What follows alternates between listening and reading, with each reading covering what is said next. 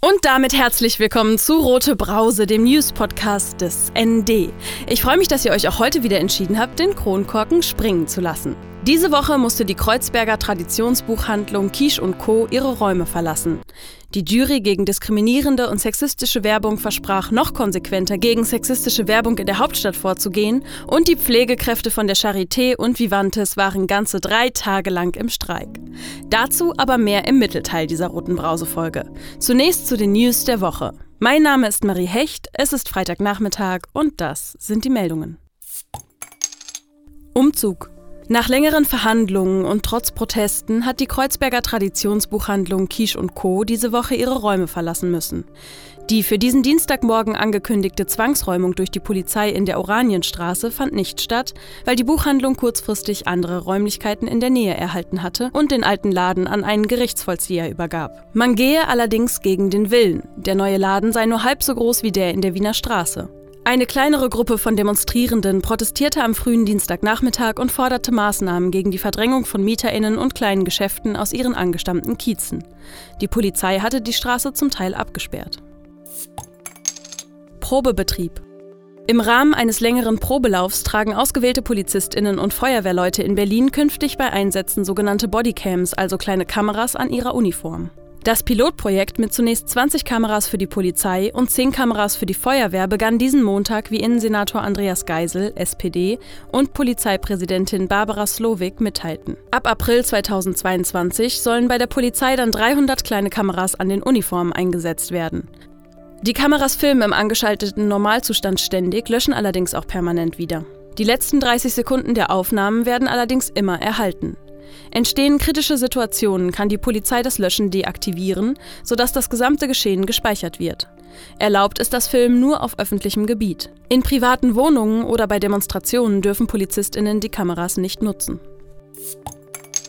Wahlumfrage Gut vier Wochen vor der Wahl zum Abgeordnetenhaus haben die Sozialdemokraten laut einer repräsentativen Umfrage deutlich aufgeholt.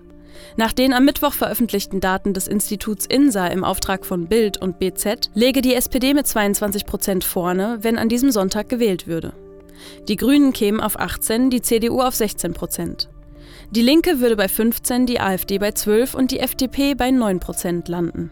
Danach käme die jetzige rot-rot-grüne Regierungskoalition auf 55 Prozent und hätte weiterhin eine stabile Mehrheit.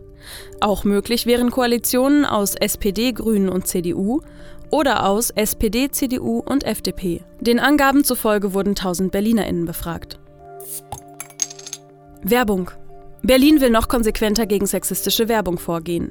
Die zu diesem Zweck erstmals im Januar zusammengekommene neue Jury gegen diskriminierende und sexistische Werbung habe seitdem fünfmal getagt und über Beschwerden von BerlinerInnen beraten, wie die Leiterin der Landesstelle für Gleichbehandlung gegen Diskriminierung diesen Montag im Gesundheitsausschuss des Abgeordnetenhauses sagte. Zwei davon habe die Jury als diskriminierend bewertet und die entsprechenden Unternehmen angesprochen. Zwei als nicht diskriminierend, bei der fünften ist die Bewertung offen. Die Jury mit ehrenamtlichen ExpertInnen aus den Bereichen Bereichen Verwaltung, Wirtschaft, Bildung und Wissenschaft prüft die Beschwerden auf Grundlage eines Kriterienkatalogs, der sich am Allgemeinen Gleichbehandlungsgesetz und am Berliner Landesantidiskriminierungsgesetz orientiert.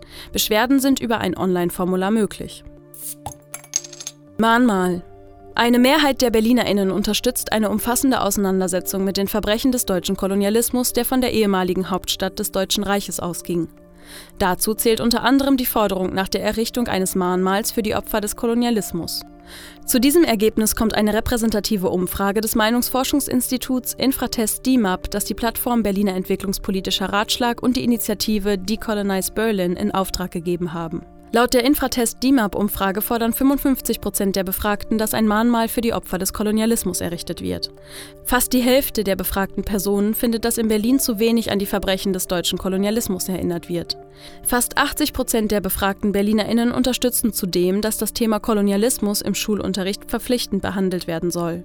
Insgesamt beteiligten sich an der Telefon- und Online-Befragung im April dieses Jahres über 1000 BerlinerInnen. Die Veröffentlichung der Umfrageergebnisse erfolgte anlässlich des Internationalen Tages der Erinnerung an den Versklavungshandel und seine Abschaffung. Ihr hört die rote Brause und das waren die Wochenmeldungen aus linker Perspektive.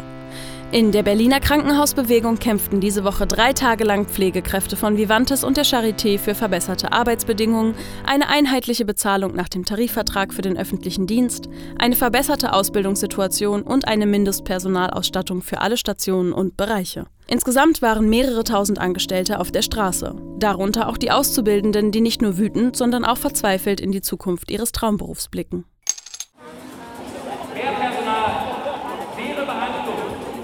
Auf der Straße vor der Vivantes-Zentrale in der Arosa-Allee stehen Streikende in Warnwesten in kleinen Gruppen um einen roten Lautsprecherwagen. Es ist einer von drei Streiktagen für verbesserte Arbeitsbedingungen der Angestellten der landeseigenen Vivantes und Charité sowie eines Tarifvertrags öffentlicher Dienst für die Beschäftigten in den Tochterunternehmen der Vivantes. Das 100-Tage-Ultimatum der Krankenhausbewegung lief am 20. August ab. Jetzt sind die Angestellten im Streik. Ich bin so unfassbar wütend. Aber solange ich noch Hut habe und noch nicht resigniert bin, habe ich immer noch Energie, um hier zu sein und weiterzukämpfen. Lisa ist Auszubildende in der Gesundheits- und Krankenpflege an der Charité. Sie ist entkräftet. Die letzten Wochen hat sie neben ihrem Schichtdienst für eine Verbesserung ihrer Ausbildungs- und Arbeitsbedingungen gekämpft. Wir haben uns als Auszubildende gemeinsam organisiert und uns stark gemacht, was es vorher in der Form noch nie gab weil wir so angepisst sind davon, wie unsere praktische Ausbildung abläuft. Die Auszubildenden fordern mehr Praxisanleitung und eine 1 zu 1 Betreuung in der Ausbildung. Wir sind deswegen heute hier, weil wir wirklich stinksauer sind, dass uns das dass wir jetzt hier stehen müssen und streiken müssen. Auch sie haben wie die Pflegekräfte die Unterbesetzung auf den Stationen satt. Wir sind billige Arbeitskräfte im Grunde. Wir sollen Helferjobs erledigen und eigentlich haben wir ja einen gewissen Lernauftrag. Wir lernen bestimmte Dinge in der Theorie, die sollen wir in die Praxis umsetzen. Dazu kommt es nicht. Schildert Lisa die Situation in den Krankenhäusern. Heißt, wir sind also auf einer Station. Wie gesagt, wir sind nicht eingearbeitet und wir müssen uns in einer Tour aktiv einfordern, dass wir irgendwas lernen in der Praxis, weil die Alternative ist, dass wir Patientinnen gefährden. Meint die Auszubildende im dritten Lehrjahr. Auch Sasa lässt sich zum Pfleger bei Vivantes ausbilden. Also ich bin sehr verzweifelt, weil also ich liebe die Pflege, ich möchte sehr gerne in der Pflege arbeiten. Auf der anderen Seite sehe ich es nicht ein, mit 40 dann in Frührente gehen zu müssen, weil ich mich selber so kaputt gemacht habe. Ich mache die Ausbildung seit einem Jahr, ich habe davor ein FSJ gemacht und bin jetzt schon körperlich teilweise so am Ende nach einem Arbeitstag und es geht so einfach nicht weiter. Er ist nicht der Einzige, der schon in der Ausbildung daran zweifelt, ob er den Beruf überhaupt ausüben möchte bzw. kann. Die Berliner Krankenhausbewegung hat unter 300 Azubis eine Umfrage durchgeführt. Rund die Hälfte aller Befragten kann sich unter den aktuellen Arbeitsbedingungen gar nicht oder eher nicht vorstellen, den Beruf langfristig bei Vivantes oder Charité auszuüben. Ungefähr ebenso viele gaben an, ständig oder häufig in den eigenständigen Umgang mit Patientinnen geschickt zu werden, obwohl sie hierfür noch nicht ausgebildet seien. 75 Prozent halten den Beruf unter den gegebenen Arbeitsbedingungen gar nicht oder eher nicht mit ihrer eigenen Familienplanung oder Freizeitgestaltung vereinbar. Lisa hat die Umfrage mitorganisiert, um zu zeigen, wie sehr der Pflegeberuf in Zukunft gefährdet ist, wenn sich nicht drastisch etwas an den Ausbildungs- und Arbeitsbedingungen ändert. Auch unter ihren direkten MitschülerInnen sieht die Bilanz schlecht aus. Aus meinem Kurs wollen halt nach der Ausbildung jetzt, wir sind 18 Leute und es wollen nur sieben in der Pflege bleiben. Wir sind ausgebrannt, jetzt schon in der Ausbildung. Und wir werden konsequent demotiviert und ich kann jeden verstehen, der sagt, ich kann so nicht arbeiten, weil das macht mich krank. Lisa ist auch in der Tarifkommission. Sie hat sich in den Tarifverhandlungen in den letzten Monaten für die Azubis eingesetzt. Die Pflege ist ihr Traumberuf. Man ist die Anlaufstelle für Patientinnen in ihrer verletzlichsten Phase, denn man selber ist gerade auf Intensivstationen acht Stunden am Patientenbett, wo Ärzte vielleicht mal alle, weiß ich nicht, zwei Stunden für zwei Minuten reinmarschieren. Und man ist auch so professionell in der Pflege mittlerweile, aber das wird irgendwie nach wie vor ja gesellschaftlich auch nicht anerkannt. Aber man ist wirklich eigentlich die Person, die diese Menschen in ihrer Krankheit, in ihrer Verletzlichkeit begleitet und für sie da ist. Für die besseren Arbeitsbedingungen in ihrem Traumberuf und für die Zukunft des Pflegeberufes setzt sie sich neben ihrer Schichtarbeit ein. Die letzten Monate waren dementsprechend kräftezehrend. Sie ist sichtlich erschöpft und auch verzweifelt. Ihre Stimme ist angeschlagen von den Protestrufen. Die Wut über die Situation auf den Stationen treibt ihr Tränen in die Augen. Ich meine, gerade sind wir Azubis tatsächlich diejenigen, die oft diejenigen sind, die in der Sterbesituation noch die Hand halten oder die dann noch irgendwie da sind, weil wir teilweise diese Zeit als Azubis noch haben. Und genau diese Dinge, diese Worte zwischendurch, diese unterstützenden, dieses Händehalten am Lebensende, das wird fehlen. Es wird einfach, die Würde wird absolut verloren gehen sie geht ja schon verloren. Es ist ja schon Patientinnengefährdend, was da gerade stattfindet. Und ähm, meine Befürchtung ist, dass es, wenn das nicht gegeben ist, dann ja, sehe ich keine Zukunft in der würdevollen Pflege. Die Fahnen der Gewerkschaft Verdi, die einige Streikende an ihren Schultern liegen haben, wehen im Wind, der auch über den Grünstreifen der Arosa-Allee zieht. Man sieht den Streikenden an, dass sie erschöpft sind. Trotzdem kämpfen sie beharrlich. Die Situation ist einfach aussichtslos und eine Pflegekrise wird kommen und es wird einfach überhaupt nicht anerkannt, was für ein Problem das darstellt und einfach immer wieder runtergeredet. Das Gesundheitssystem wird immer weiter privatisiert und es wird einfach ein Scheiß, sorry für die Ausdrucksweise, auf uns Pflegekräfte und besonders auf die Auszubildenden gegeben. Findet Sasa und Lisa fast zusammen. Seit Jahren läuft so vieles schief in der Pflege. Wir hatten die Corona-Pandemie, wir haben das alles gestemmt. Wir haben in einer Tour die Patientinnenversorgung trotz der Riesenbelastung irgendwie aufrechterhalten. Wir haben dafür Applaus kassiert, aber keine Taten. Wir fordern von der Politik und von den Klinikleitungen, dass die endlich hinsehen, weil das Offensichtliche ist da schon ganz lange und es wird bewusst weggesehen. Und es kann so nicht weitergehen. Die sollen, wir sind viele, wir sind laut mittlerweile, die dürfen uns nicht mehr übersehen. Die sollen jetzt ihren Arsch hochkriegen, sollen jetzt endlich irgendwie mal wirklich handeln, dass wir nicht dran zugrunde gehen und dass die Patientinnen es genauso tun. Die Azubis kämpfen nicht nur für sich, sondern vielmehr für ihre PatientInnen. Denn die Pflege ist ein Thema, was alle angeht, findet Lisa. Ich frage mich ernsthaft, ob die Klinikleitung, ob auch die Politik gerade nicht dahinter steigt, dass wir die Zukunft sind der Pflege und dass sie sich in Zukunft selber pflegen können, wenn wir es nicht machen. Weil wer macht's, ganz ehrlich. Die Gewerkschaft Verdi hat für kommenden Montag und Dienstag erneut Verhandlungstermine für die Vivantes Tochterunternehmen angeboten. Voraussetzung dafür sei, dass die ArbeitgeberInnen ein konkretes Angebot für einen Tarifvertrag vorlegten, informierte die Gewerkschaft. Zeigten die ArbeitgeberInnen im Klinikbereich weiterhin keine Kompromissbereitschaft, werde es im Laufe der nächsten Tage eine Urabstimmung über einen unbefristeten Arbeitskampf geben. Alles über vergangene und kommende Streiks der Pflegekräfte könnt ihr auf dasnd.de nachlesen. Und jetzt zum Kommentar der Woche. Der kommt wie immer direkt aus der Redaktion des ND. Diese Woche kommentiert Hauptstadtregion Co-Ressortleiter Martin Kröger die Konsequenzen des Arbeitskampfes in den Kliniken.